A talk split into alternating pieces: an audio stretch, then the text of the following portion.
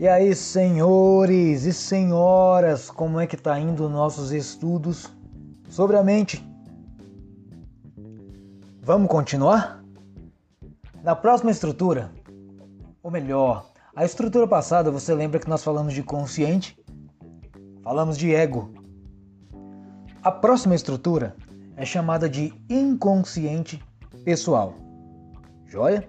Vamos fazer uma dinâmica entre o inconsciente pessoal e o consciente. Lembra que eu falei de material psíquico? Que o ego vai olhar, vai ver se vai deixar passar ou não para que você tenha consciência daquela informação? Muito bem. Grande parte dessas informações o ego pega e descarrega para outro lugar. Pouquíssimas, pouquíssimas vêm ao nosso consciente. E aí, quero dar só um pause aqui um, um parênteses para comentar outros entendimentos.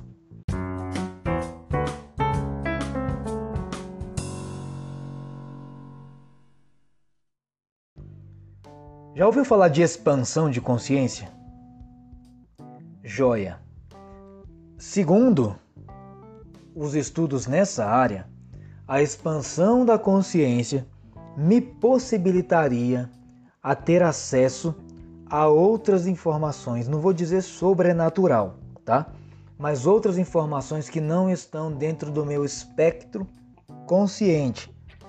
E quanto mais eu me expando, mais eu me expando, mais eu vou fazendo essa conexão com o todo. Mais eu faço a conexão com aquilo que é fora da matéria. Entende? Aí você pode dar o nome que tu quiser. Vidas passadas para quem acredita, pro acesso à divindade para quem acredita, acesso ao cosmo para quem acredita. As, os adjetivos eu vou deixar por sua conta. Tá? Quanto mais eu expando a consciência, mais eu vou atingindo essa esfera chamada de inconsciente pessoal ou inconsciente em outras literaturas. Joia. O ego olhou aquela informação que brotou e falou: Vixe, essa pessoa aqui da qual eu cuido não vai receber muito bem isso aqui não. Então vamos tirar. Isso aqui ela aceita, aquilo lá não. E ela vai juntando, o ego vai juntando, num cantinho, botando dentro das caixas, dos arquivos, todas as informações que seria muito agressiva para você, que supostamente seria muito agressiva. Para a gente não generalizar, supostamente seria agressivo. Ele vai dispensando isso num cantinho, num cantinho, as caixas vão se empilhando. Quando acaba a manifestação, não estou dizendo que é assim, viu gente? Eu estou só ilustrando para que a gente entenda melhor. Quando acaba a manifestação daquelas informações, o ego fala assim: Ei, essa galera aqui pode se tornar consciente vai ficar gravado na memória, essa pessoa vai, aceitar, vai ter acesso a qualquer hora que ela quiser, tudo tranquilo, vida que segue. Agora esses entulhos todos aqui pega e despeja no nosso depósito.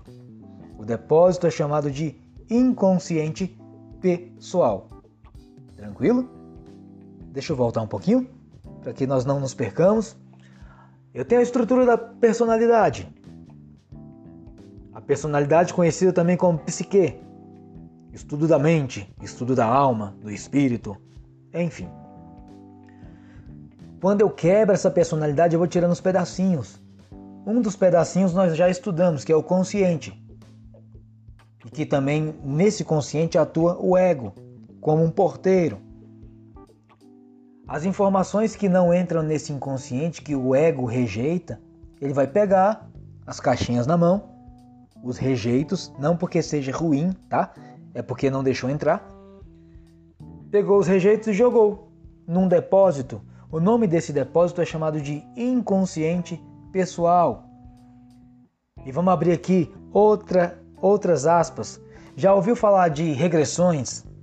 Pessoas que tentam fazer regressão espiritual, pessoas que tentam fazer ter acesso a constelações familiares, pessoas que tentam fazer hipnose para ver se resgata algum tipo de informação que não está no consciente? Muito bem, esses métodos vão buscar no inconsciente pessoal aquilo que está depositado, que está arquivado, que o ego não deixou que entrasse no mundo da consciência. Mais uma estrutura estudada e definida. Pode ter certeza que vamos fazer um resumão bem grande com vários exemplos no final dessa primeira temporada para que a gente consiga fechar todo o entendimento sobre isso. Um abraço do Rafael Pereira.